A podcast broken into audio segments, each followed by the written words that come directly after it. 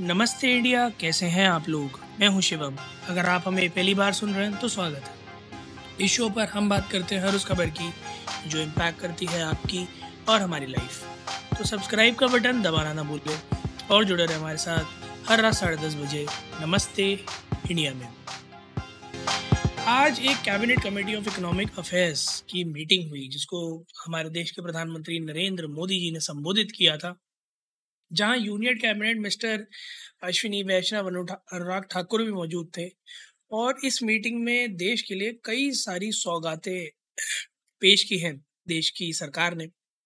Episode बना रहा हूँ मैं, थोड़ा सा खराश है तो मैं आप लोगों से पहले ही माफ़ी चाहूँगा और साथ ही साथ आप लोगों को हिदायत देना चाहूँगा कि थोड़ा वायरल फीवर जो है ना, वो चरम पे चल रहा है।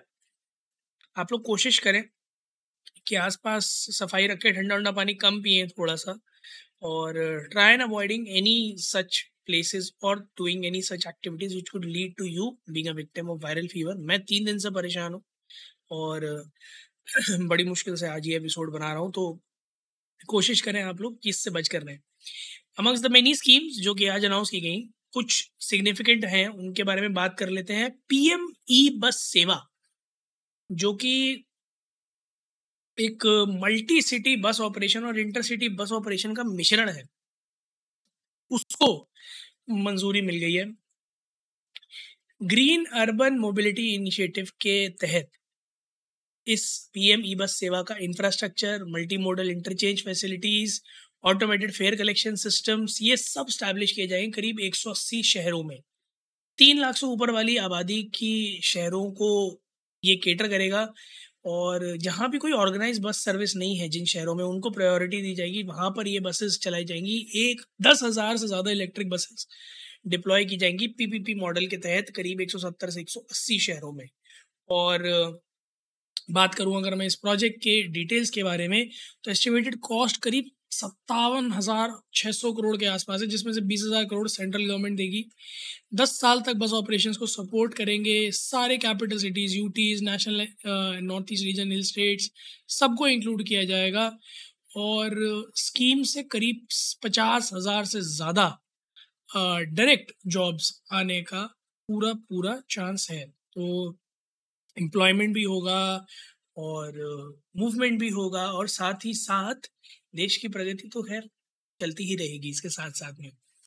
और ये एक अपने आप में बड़ी कलाकार स्कीम है क्योंकि कमिटेशन में ई बसेस का आना और प्राइवेट सेक्टर का पार्टनरशिप के साथ पब्लिक ट्रांसपोर्ट में ई बसेस का आना will ease of not just the commutation for people but also ease of traffic और बहुत ज़रूरी है कि शहर का पब्लिक इंफ्रास्ट्रक्चर जो है पब्लिक ट्रांसपोर्ट जो है, वो थोड़ा स्मूथ लाइन हो, ताकि लोगों को आवाजाही में दिक्कतें ना आए।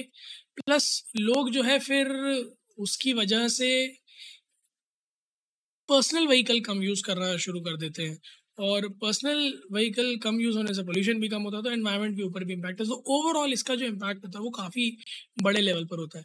दूसरी जो बड़ी स्कीम लॉन्च की गई, वो थी पीएम विश्वकर्मा स्कीम इस स्कीम के अंदर सब्सिडाइज लोन दो लाख तक के traditional artisan craftsman weaver goldsmith blacksmith laundry worker बार सबको देने का प्रोविज़न किया जाएगा। क्राफ्ट्समैन को एक लाख तक का लोन फ़र्स्ट ट्रांच के लिए और दो लाख का सेकंड ट्रांच के लिए at a concessional interest rate of five percent और तेरह हज़ार करोड़ का फाइनेंशियल आउटले तो मान के चलिए कि जो लोगों को अपना छोटा मोटा बिज़नेस शुरू करना है या फिर छोटी मोटी दुकान खोलनी है इस तरह की और लोगों को इनिशियल फंड्स की ज़रूरत है तो सरकार आपके लिए कंसाइज और सब्सिडाइज रेट्स पर लोन्स अवेल कराने के लिए बहुत बड़ा कदम ले रही है और इससे लोगों को बहुत हेल्प होगी क्योंकि इनिशियल कैपेक्स जो होता है ना, वो जनरेट करना बड़ा मुश्किल हो जाता है कई बार। वो अरेंज करना बड़ा मुश्किल हो जाता है कई बार और इस वजह से लोग अपने सपने साकार नहीं करवाते। तो सरकार की तरफ़ से एक छोटी सी पहल, जहाँ सरकार कोशिश करेगी कि जो छोटे क्राफ्ट्समैन है ट्रेडिशनल आर्टिसंस हैं, वो अपने बिज़नेस को थोड़ा फ्लरिश कर पाए। सितंबर सत्रह जब विश्वकर्मा जयंती होती है, उस दिन इस स्कीम को लॉन्च किया जाएगा। तीसरी बड़ी स्कीम वो है seven projects of Indian railways और ये सारे के सारे मल्टी ट्रैकिंग प्रोजेक्ट्स हैं, करीब साढ़े बत्तीस हज़ार करोड़ की एस्टिमेटेड कॉस्ट है fully funded by central government चालीस के आसपास डिस्ट्रिक्ट नौ स्टेट्स में आंध्र प्रदेश, बिहार, गुजरात, झारखंड, महाराष्ट्र, उड़ीसा, तेलंगाना, उत्तर प्रदेश एंड वेस्ट बंगाल इन नौ स्टेट्स में ये कवर किया जाएगा। और बट नौ स्टेट्स में होता है बट इंटर स्टेट जब जाते हैं तो ऑफकोर्स कई बार ऐसा होता है कि दूसरे स्टेट्स भी इसमें बीच में पड़ते हैं रूट्स में तो उनका भी बेनिफिट डायरेक्ट इनडायरेक्ट वे में हो ही जाता है। और इस पूरे के पूरे प्रोजेक्ट का, जो सात प्रोजेक्ट्स इनका एम है कि जो एग्जिस्टिंग नेटवर्क है इंडियन रेलवेज़ का, उसको करीब ढाई हज़ार किलोमीटर तक एक्सटेंड करने का एग्जिस्टिंग लाइन्स की कैपेसिटी को बूस्ट करने का ट्रेन ऑपरेशंस को स्ट्रीमलाइन करने का कंजेशन रिड्यूस करने का और ट्रैवलिंग और ट्रांसपोर्टेशन की जो फैसिलिटी है, उसे ईज़ ऑफ़ करने का। खास करके रेलवेज़ के केस में बहुत ज़्यादा ज़रूरी है कि इस तरह की चीज़ों का इम्प्लीमेंटेशन हो ताकि यात्रियों को किसी भी तरह की असुविधा ना आए। और यात्रियों की सुविधाओं से ही रेलवे शायद आगे बढ़ता है। जितना हमें पता है, जितना मैंने ट्रैवल किया है, मुझे यही चीज़ लगती है कि जब तक आप सुविधाएँ अच्छी नहीं देते, तब तक लोग आपके रेल में सफ़र करने का आनंद लेना नहीं चाहते होते हैं। तो I guess railway is working towards the same last but not the least extension of the digital India program करीब पंद्रह हज़ार करोड़ का बजट आउटले जहाँ रीस्किलिंग और अपस्किलिंग पर बहुत फोकस किया जाएगा आईटी प्रोफेशनल्स के। करीब सवा छः लाख प्रोफेशनल्स को रीस्किल और अपस्किल करने का प्रोग्राम है। इसके अलावा करीब पौने तीन लाख लोगों को इंफॉर्मेशन सिक्योरिटी में ट्रेन करने का प्रोविज़न भी सरकार करेगी। एक A I enabled multi language transitional translation tool Bhashini, को भी रोल आउट किया जाएगा। बाईस शेड्यूल लैंग्वेजेस में और नौ सुपर कंप्यूटर भी लगाए जाएँगे। Under national super computer mission तो कुल मिलाकर डिजिटल इंडिया में कुछ ऐसा नहीं बचेगा जो इंडिया टच करने से बिल्कुल भी छोड़ दे। स्कीम में करीब और 1200 नए स्टार्टअप्स को भी मौका दिया जाएगा टीयर टू और टीयर थ्री सिटीज़ से खास करके। डिजी लैकर प्लेटफॉर्म को एम के आ, साथ एक्सपैंड करने की कोशिश की जाएगी ताकि उनके लिए एक स्टैंड लोन ऐप हो जाए डॉक्यूमेंट्स को डिजिटली वेरीफाई करने के लिए which is a very very very good scheme और खास करके एम एस एम ई अपने वैलिडेशन डॉक्यूमेंटेशन अगर डिजी लॉकर पर करते हैं तो लोगों के लिए भी बड़ी आसानी हो जाती है अपने डॉक्यूमेंट्स को कैरी फॉरवर्ड करने की भी और साथ ही साथ उनके थ्रू वैलिडेशन करने की भी।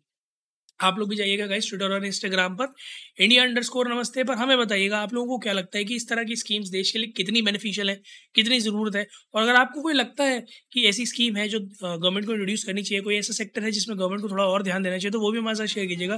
पी में हम बहुत सुनते हैं, हो सकता है आपकी बात उन तक पहुँच जाए। We love to know that उम्मीद है आप लोगों को आज का एपिसोड पसंद आया होगा तो जल्दी से सब्सक्राइब का बटन दबाइए और जुड़िए हमारे साथ हर रात साढ़े दस बजे सुनने के लिए ऐसी कुछ इन्फॉर्मेटिव खबरें।